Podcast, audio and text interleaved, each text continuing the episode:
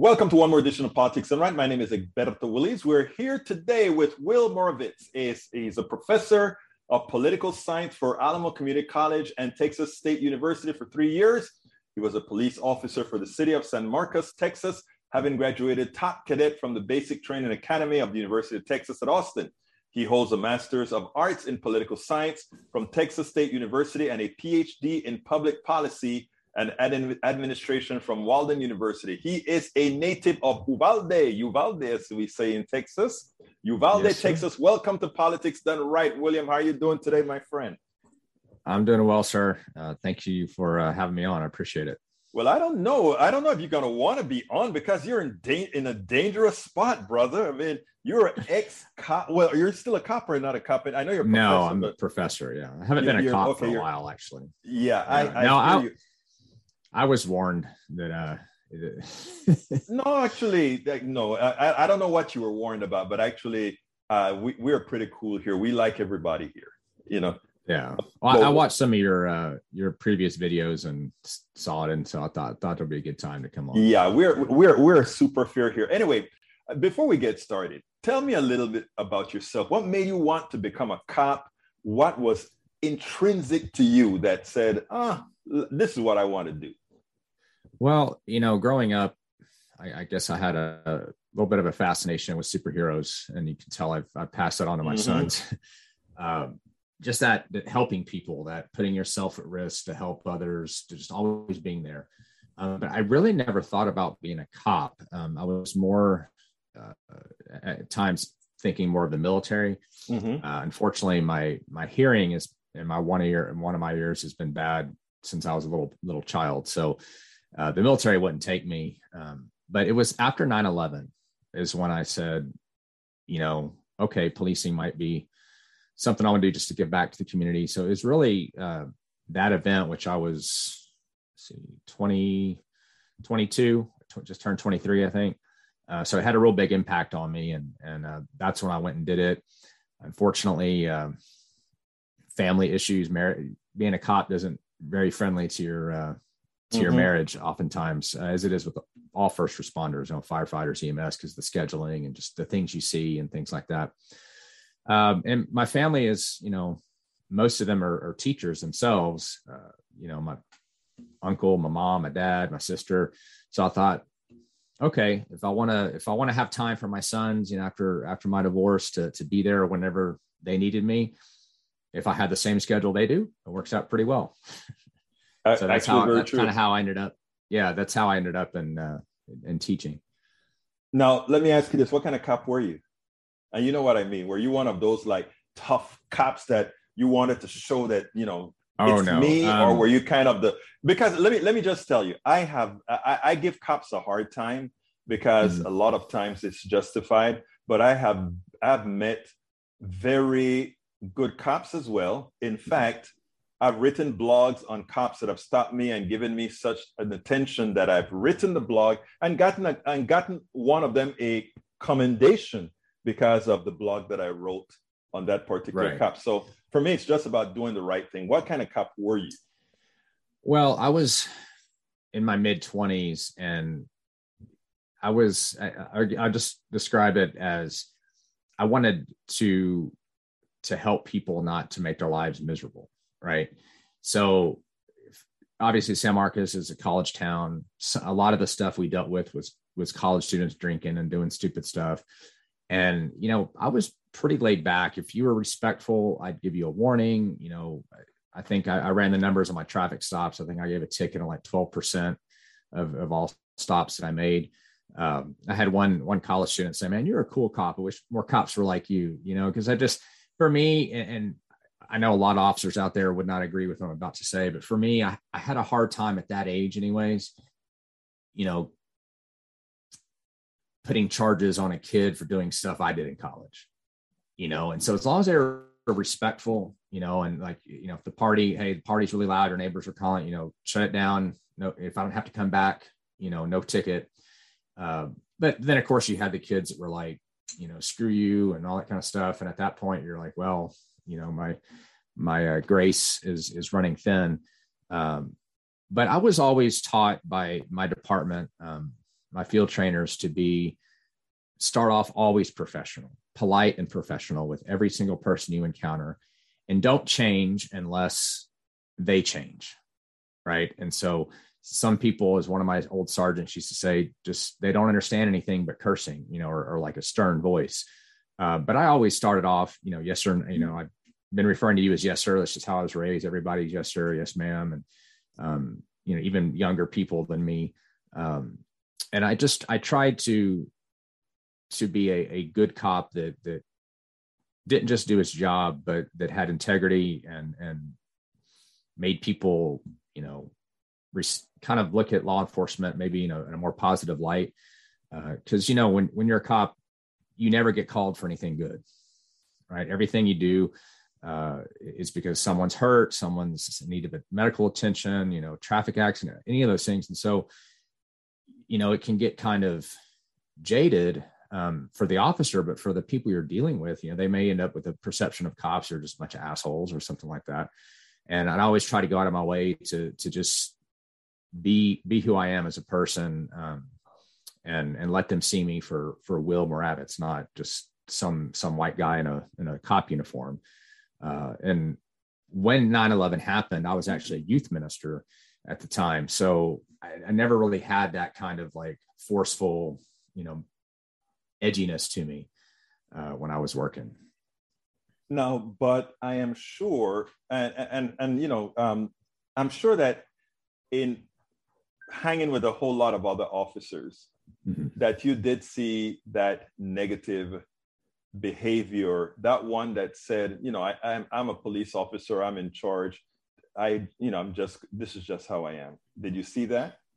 Yeah, there's a couple people I worked with. Um, I worked night shift my whole career, so you know I, I, really only got to know probably about 20 officers well um, out of the 87 that worked there at the time. There's a few that that they might start off but professional, but they were very easy to to get upset. You know, like become the pissed off police officer.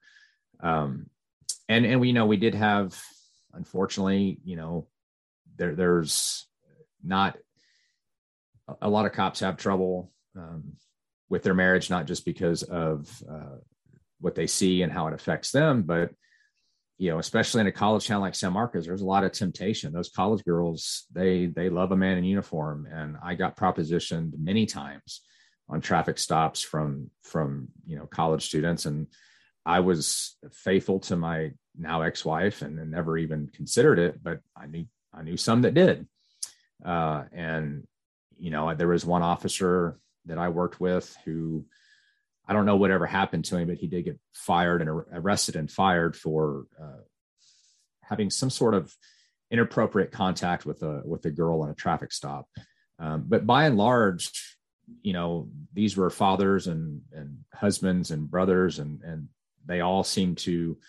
Uh, just about every single one of them I talked to got in it to help people. There's a there was a few that were like, well, it was the best paying job for my for what I was qualified for, or things like that. Some some are like ex military that it's kind of a natural, just same similar culture. Uh, beyond that, I think you know there, there's definitely cop humor, right? There's definitely you know, and you find this with with veterans of of uh, wars or you know even firefighters, first responders. They kind of have a dark sense of humor because laughter is how they deal with a lot of a lot of the stuff you see. Um, but I would say out of the 87 cops I, I worked with and the 20 or so that I knew really well, and I knew a few from other agencies as well. I think they were all good people trying to do their best. Um, everybody makes mistakes. Uh, you know, when cops make a mistake, unfortunately, that can cause injury or even death um, to themselves or to others. Uh, so there's a lot of scrutiny there. Um, but like when I teach my classes, I'm like, okay, you know, everybody makes mistakes. The difference between, let's say, a cop and Tom Brady, right? Tom Brady, whether you love him or hate him, he's probably the greatest quarterback of all time, right? The GOAT. Does he throw interceptions? Did he lose mm-hmm. games because of mm-hmm. Yeah, of course he did. And and no one studies harder. No one, you know, he's the most successful player. But when he throws an interception, unless it's the last play of the game or whatever, he, he gets another chance to make it right. It's not so easy when you're a cop or a firefighter or something like that. That, that sometimes the mistakes you make, um, do have bad consequences. It really can't be undone. Um, and that that's a lot of a lot of pressure. You know, when when I was young, you know, I'll be be frank with you. I, I thought officers, you know, weren't all that smart. You know, in general. I mean, and and that perception existed at Texas State. A lot of those kids were like, like uh, being a cop is what happens when you only have a high school diploma and of course my sergeant was like a master's degree holder in criminal justice and was like uh, no um, but what i what i found going through the academy uh, ut austin supposedly has one of the toughest academic academies in the country. Um, my alma mater yeah man. yeah. That's what I, I, I looked at your bio saw that. Um, physically it was it wasn't you know sapd texas dps those are much more physically demanding but academically it was it was a lot. And the information wasn't necessarily hard to grasp but i was amazed at the amount of information you had to know. And then you also had this this part of the job where not everything is is clear cut textbook right? So you have to it's called the totality of the circumstances. You have to factor in all these different things. So you know for example using force i'm six foot one. When i was a cop i was about 190 pounds. I was an athlete. Um, i was told look you're going to have to hold off on use of force longer than the female officer because people will look at that you're a you're a, good, a decent sized man you know you, you should have been able to avoid escalating, whereas a female officer, you know, five, six, 120 pounds, um, can use force and higher levels of force quicker when it comes to those situations. And you have to think about all that. And, you know, when you're first starting out, especially since I didn't live in San Marcos, half the time I was just trying to make sure I knew where I was going when I got called, you know, what street is it, you know, and all that kind of stuff. Um, so there's just a lot to know. Um, and I do think there's a problem in the police community um, where they don't get to do they don't do enough and this i was just on a podcast called three cops talk a couple of weeks ago and they mentioned this that they the profession in general hasn't done a really great job of, of trying to to communicate um, with with the people that they're they're sworn to protect and serve um, and i think uh, in addition to that there's a lot of there was and it's been a while since i've been a cop but like we were trained to have friends that were not cops. You know, we're told that because if you if you're only in the cop world, you start to see everything as us versus them, because everybody you deal with is being accused of a crime or doing something wrong, and that's why you're there. Uh, so it's really important, you know, to kind of have community ties that have nothing to do with your job. Uh, otherwise, you can get jaded, and and you know it started to happen to me uh, before I left. And that's where I want to, uh, when you talk about Jada, I want to stop you right there to ask, first of all, well, I wanted to ask something beforehand, but I want to do this first. Why did you write The Blue Divide? Well, I wrote it because I wanted um, people to understand how cops are trained, what the law says about use of force, uh, and what the what the, the the academic data says. Um, about use of force, specifically when it comes to deadly force uh, for Black Americans, because you know you, you've seen the last eight years um, since 2014, Black Lives Matter becoming uh, part of the mainstream, and of course, after George Floyd was murdered, you know, Black Lives Matter had a, a profound impact, not just here but in the entire world. Um, and and I knew that you know obviously there are times when you know Chauvin went to prison and and he got what was coming to him. Um, you know, they, they, say there's a saying that nobody hates a bad cop more than a good cop. Uh, but some of the other cases, you know, I thought there was some misinformation out there. I thought there was misunderstanding about uh, what cops are allowed to do. I would hear people say things like, well, why don't you shoot him in the knee? Uh, President Biden said about Officer Reardon that shot and killed Ma'Khia Bryant, why didn't you shoot him in, shoot her in the hand? And you know, we're not all Bruce Willis and Die Hard, you know, where we never miss and we can shoot, you know, a thousand yards away or something like that. Um, so I just wanted to kind of bridge that gap between people who who may not have the highest opinion of police and those that support them, and specifically for communities of color, because there, there's no doubt about it that the history of policing in America, especially in the South, um, is fraught with racism and injustices. Let me let me. I want to I want to correct that because you know I think the South get many too often a bad rap. I live in the South, and right. I've I've been stopped in the South and the North and elsewhere. And the truth of the matter is, I the, the way I see it, cops are cops are cops, and when you have good ones, you have good ones, and when you have bad ones, you have bad ones now, I'm, I'm going to tell you out of, I actually call several of the good ones bad ones because they allow the good one, they allow the bad ones, they turn their, their, their eyes away from all the right. bad that the bad ones what are they doing. call the blue so wall. Yeah. Complicit. Okay. Now, yeah, well, I was referring to the South back, you know, Jim Crow and mm-hmm. that era, mm-hmm. not not necessarily today, um, the last right. 20, 30 years. I, um, what I, I just a lot wanted of things to do have changed. I, I, was actually kind of sticking up a bit from from a Southern cops because in, in a yeah. lot of ways I'm saying uh, that too often we have th- this racial thing we we want to make people believe like it is so much worse in the south mm-hmm. some of my some of my nicest racist friends are here in the south I, you know, we, we we love each other. I'm kidding. Yeah, no, the South the South of 2022 is not the South of 1954. Right. You know, but, but but just you know, but but what I'm really trying to get at is this, um, Will.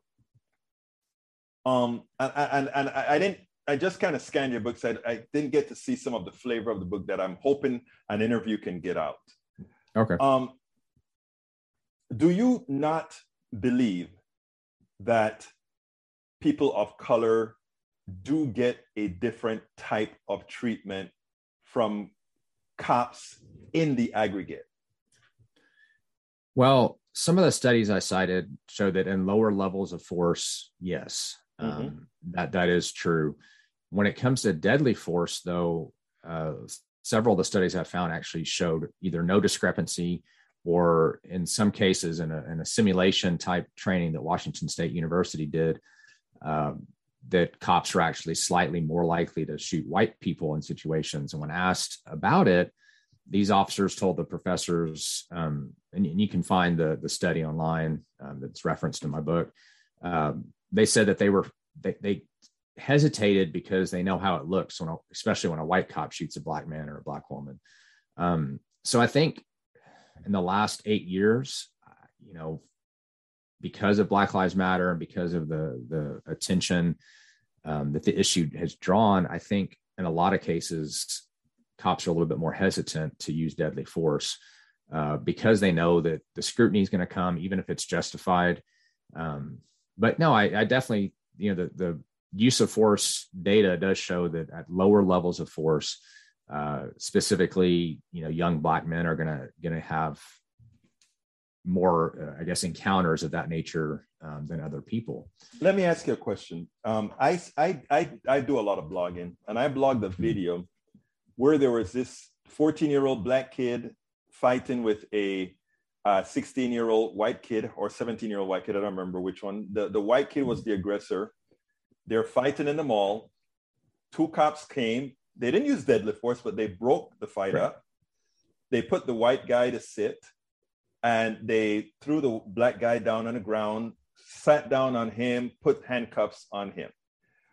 Um, I, I, I see videos in school, and we see videos of white kids getting mm-hmm. arrested too. Don't don't get me wrong. I'm not trying to right right at all. But what I find difficult, and even let's say say um, with with yourself, I, I I just find it hard for everyone not to see that there is a distinct difference in policing. Let me let me let me t- let me point out something that you mentioned there that is that's apropos. You said that they did a study at this university with the cops, and when they drew when they did this experiment, the cops drew their guns quicker at, on the white person than the black person. Let me tell you another study that I've that I've done myself. I've done the study that says, who do you think is the criminal? And mm-hmm. because I'm a smart dude and you're a smart dude, we both are Longhorns, brother. Uh, one of you know um, one of the things I did for that test is I made sure to make it that I was in control of what was being tested. In other words, it was a test. We knew what the outcome was likely or wanted to be. and the test isn't really valid. And in other words, a lot of these control studies that, that they want to make control studies are not appropriate. What you have to do is look at the empirical data out there because that is mm-hmm. what's happened without it, without you knowing that you're being tested for something. Do you follow what. I'm saying there? No, I understand. Yeah, and that was actually the only uh, data or empirical study that I used where that was simulated. Everything else was uh, looking at you know CDC death reports, um, mm-hmm. um, FBI uniform crime report, some government statistics, national victims, national crime victim survey. Let me interrupt which, you one more time. Yes. Sorry for that. I generally you notice I That's don't okay. inter- I don't interrupt a lot. I like my my audience, my my guests because you are my guest. You are welcomed here. Um, one of the things that that puzzled me as well is when you say that um, you know if you take a look at the FBI statistics, right? I always laugh at that, right? Because I live in Kingwood, Texas. I live in a lily white neighborhood, okay? And in my my daughter went to school, and I I never showed up my activism then because I didn't want her to have to deal with the effects of that. But right.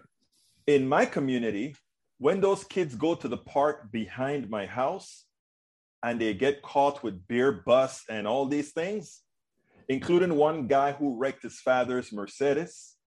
And the cop told him, hold on, when the person was trying to press charges, hold on a minute. And they went and do other things. Um, I see that these guys at the point of entry to the data that you read, in other words, the point of entry to that FBI data, is not the same if it were in my wife's community, which is a predominantly Black community on the other side of Houston, right? Something happens there, they are into the system, their numbers are in. So if you then look at the FBI data that's in there, it says, whoa, the crime rate among young Black men so much higher than white, white young men. And in my mm-hmm. community, the white young people are heavy on drugs because they can afford it.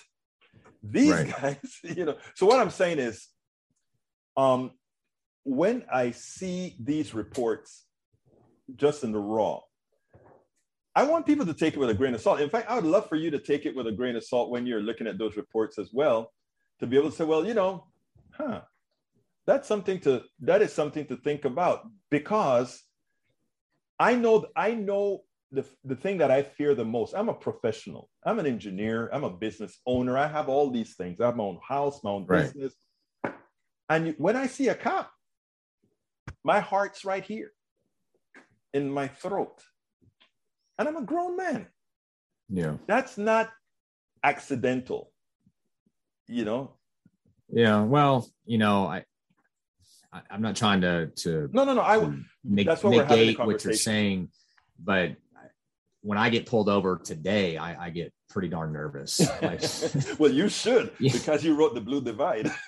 yeah, um, but you know, I one there's a little bit difference. I, I totally understand what, what, where you're going with uh, with the crime reports.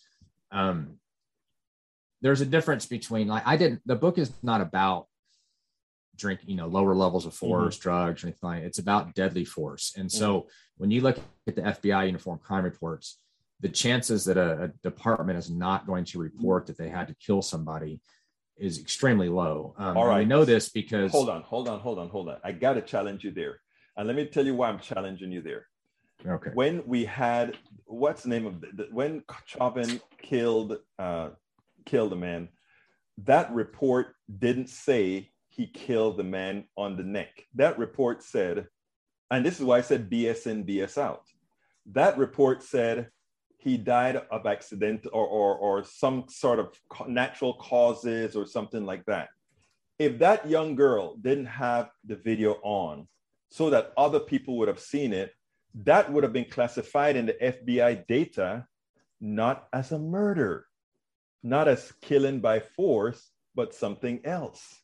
Well, usually what they do is they they refer to it as homicide, which mm-hmm. does not necessarily include murder. Mm-hmm. It's, true, uh, true. You, are right. Yeah. And but you see when you take the CDC for example, mm-hmm. their reports when you compare them side by side with the FBI crime reports on uh, deadly force, uh, they're they're very similar. Um, the National Crime Victim Survey has nothing to do with police, right? It's just surveying victims of crime and, and they ask things like, okay, do you, do you know the race of the offender? Did you know their gender? You know, th- those kinds of things. Um, and the, the data is not exact, but it matches up fairly well with deadly force. I don't, I don't doubt that some departments are not going to, uh, sorry, we're getting, it looks like, sounds like we're getting hail outside of my house right now. Oh, is that, is that hail out there in, in New Braunfels? Yeah, we were that supposed to have a really big storm coming through. So. My wife told me that. Yeah. Um, but uh, so my my poor truck, I don't have a garage, so my poor is probably going to have to go to the shop. no problem. So you're you're um, doing it but, even in a storm. We're having this conversation even during a storm. Yeah, but you know, I do think that you're correct uh, in the sense that lower levels of, of crime don't often get reported, especially if you don't actually charge them, mm-hmm. right? You know, so like technically, minor in possession of alcohol, right? That that's a crime but you may say, all right, just dump out the beard and go home. Right. And so that wouldn't go into the report. Right. And, and I've done that before where I, I gave these guys a break. They had some uh, very small amounts of marijuana on them. And I'm like, they obviously weren't high while they were driving. They just had it. I'm like, look, let's go on camera. Let's dump out the marijuana on the street and rub it with their feet, you know, and then and you just go on your way with with a traffic violation, which is what mm-hmm. pulled them over in the first place with. Um, uh, departments, I work for a good department. We every time we used any force or a threat of force, we had to report it. Um, the leadership at my department was was very good about training. That's not the case for every department, especially smaller departments. They don't have the budget. They don't have the thing. And, and another thing that that we see is when you hire cops who have a bachelor's degree or higher, they tend to have fewer use of force complaints. They tend to have fewer complaints in general because the thought is going to college, you, you're you, you don't. I guess you're more enlightened is is probably the best way to put it. Um, you know, so yeah, I, I definitely agree that that on non-lethal crime that the, the numbers could be skewed because cops aren't necessarily going to charge this person while they may charge that person. Uh, but I also think that a lot of cops are, are understanding of, of the, the tension. When I when I was a cop, I started in 2004. Um, I, I'll never forget. I pulled over this car at like three in the morning, so it, it's you know mm-hmm. very dark outside. There's not a, it wasn't a well lit area it's a residential place, and and the guy ran a stop sign. So I pull him over, and it's a college student. He's a young black man, and uh, said, "Hey, you know, this is why I stopped you, and license and insurance and all that." And he was very respectful. And when I came back up, he said, "Sir, can I ask you a question?" And I was like, "Yeah." He's like, "Did you pull me over because I'm black?" Mm-hmm. And I was shocked at it. I was like, "Oh." crap this is you know i knew this was going to happen eventually right it was going to be that and i was like well sir was like, it's three o'clock in the morning. I, I didn't know who was behind the wheel of the car because I can't see into your car. He's like, oh, that makes sense. And everything was fine. Um, and I just use that example as I was aware of how my actions towards people of color would be perceived, um, not just because I'm white, but also because I'm a cop, right? So I think more understanding from police uh, in that context uh, would be beneficial. Is why I said, you know, when I did that podcast Three Cops Talk, they even said, you know, we haven't as a profession done a good enough job. Um, you know, and in San Antonio, there there's stories where the neighborhood cop comes by and plays basketball with the mm-hmm. kids mm-hmm. in the street and stuff like that, where it's a white cop and black kids or Mexican American kids or other Hispanic groups. Um, you know, and I think that needs to be put out there more to realize that there there are people behind the badge. Sometimes they do bad things. Most of the time, they're just trying to to do their job and get home to their family. Uh, but I think we we definitely need to punish those cops who who abuse their their authority, um, whether that be in a, in a, sense of you know Derek Chauvin. Mm-hmm. Um, the the other three officers were uh, found guilty of uh, violating Floyd's civil rights uh, just last month, actually about three weeks ago. I, They're going to spend life in prison. I am you know? I am with you there, but it has to start somewhere, and it has. But I I also think it has to start with with a little bit of reflection, and that is that um, I think cops, and by the way, this is not only white cops. I, I really mean it because there's something about cops when even black cops. I mean, there are certain black cops in a black neighborhood that'll treat those those kids worse than some white mm-hmm. cops in that neighborhood. So so understand what I'm saying. My, my thing is always right. to find solutions to issues, and there is in fact a problem with cops and the minority community. And I think I think folks have to, as opposed to looking at let's say the FBI numbers and all those kind of things, right? Which uh, yes, that has to be a part of the discussion. I think you have to also look at what people perceive and feel, which is something that I think you just said. That pe- that that one of the problems with the police officers is they don't you know they don't communicate things are. But i also think we have to be honest to realize certain things right? Um, cops in general and you tell me and, i think we want to be honest. Mm-hmm. because of what we put out there because of the narrative cops are generally more fearful of black men. Don't you agree with that well, I can't speak for others. I, I not in the you. aggregate. You're let the aggregate, you, possibly. You, yeah. You started. I mean, you started out telling me you were in the ministry and all like. So you mm-hmm. kind of have an idea of how to talk to people. But a lot of these, right? You're from Uvalde. Come on, you know there there are a lot of these folks in these different towns in in in in Texas or anywhere these little towns that you know they're fearful, and more so of somebody who would look like me. And I I, I just wish cops would just come out and say, you know, man, you know, I, have had some of them tell me. My, by the way, my I have relatives that are cops, you know, as well, and come out and say, yeah, th- that's the narrative.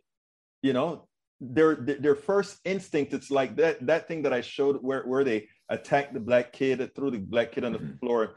I think we have to admit that that bias is ingrained, and I'm not trying to make it a good thing or a bad thing. I'm saying it's just a thing yeah. Well, and knowing a thing we can work on. Not, yeah, I, I would agree with that. I mean, not not having seen the video you're referencing to, but I've seen other similar ones. Mm-hmm. One in McKinney, Texas, from a few years ago, where there's like a big pool party in one of those neighborhoods. Um, I I think that. Well, let me just back up a little bit there. One of the first parts, the first part of my book is about the training because mm-hmm. I wanted my goal in writing this was to make things better between right. I know uh, Black America and, and, and policing, and you know I think what happens to your point is the perception, especially appearance, or maybe the way someone talks. I'll be honest, I don't. I pulled over a black man in a BMW with a suit and tie. I didn't once for a second think he was ever going to be a threat. Right. I've pulled over white guys with wife beater shirts, the jeans, the, the heavy boots, and that chain link with the thing, and maybe some tattoos. And I think this might be, you know, a bad dude.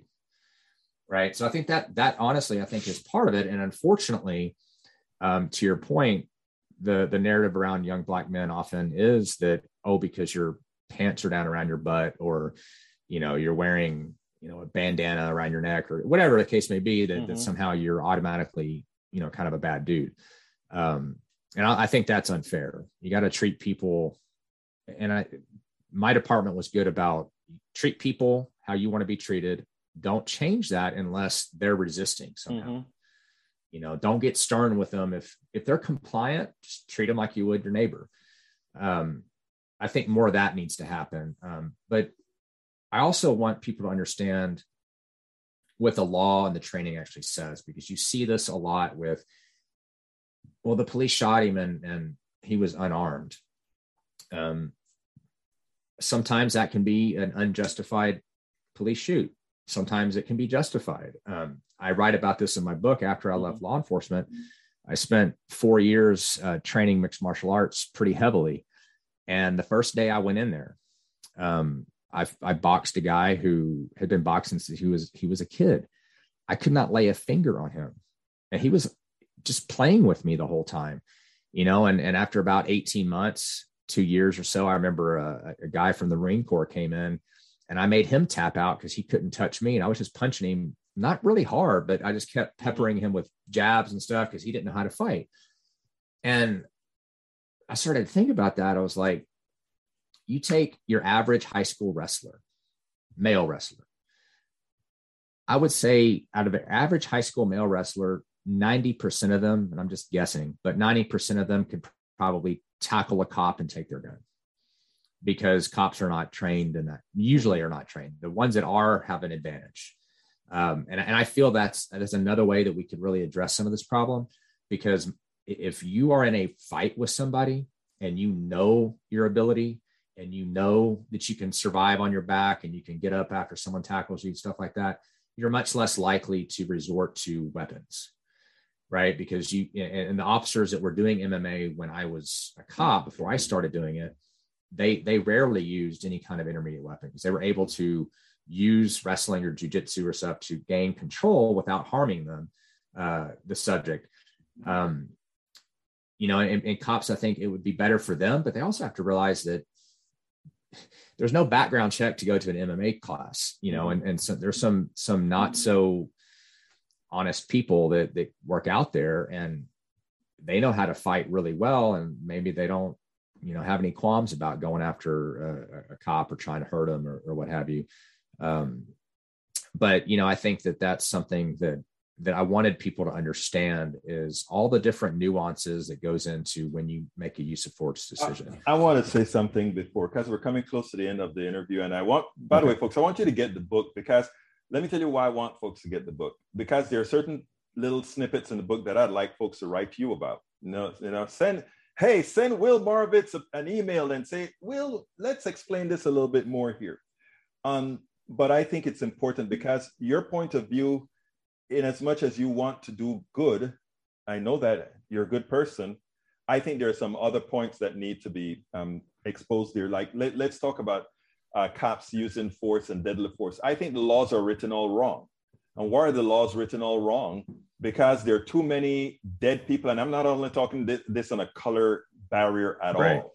I'm talking about uh, uh, there is so much protection for the cop in uh, when he shoots and well, even though the person did absolutely nothing wrong, because I had the feeling that he may or she may hurt me, I have the right to blow your head off. There are a lot of these laws that need to be rethought, right? Well, and, and I've often told people you may disagree with what the law says, you may disagree with how the training mm-hmm. works. Um, but I just want to explain what it is because people generally don't know what the rules are. And that's good. Um, you know and so it, yeah if you want to have a discussion that we need to change some of the the laws surrounding use of force then that we can have that discussion. Uh, i will say that if you go too far the other direction mm-hmm.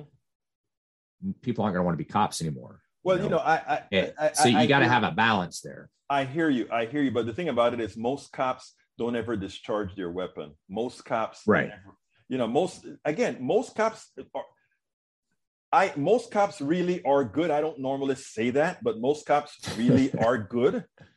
Uh, my my my family, I have a lot of family that are yeah. cops. They're really good, but too often, and, and one of them told me, he said, after I am retired, I'll tell you some stories. And my thing to my cousin was, my God, so you actually saw some stuff and didn't say anything? He said, I had a family to feed. Mm. You get the point. Yeah.